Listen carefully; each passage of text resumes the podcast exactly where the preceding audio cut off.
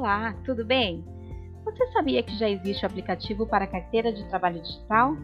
Pois é, ela existe desde 2017.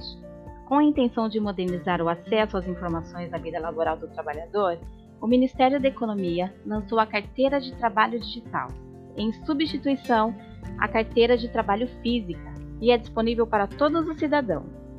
Para acessar o documento, basta baixar gratuitamente o aplicativo na loja virtual Apple Store da Apple e no Play Store do Android, ou acessar via web por meio do link serviços.mte.gov.br.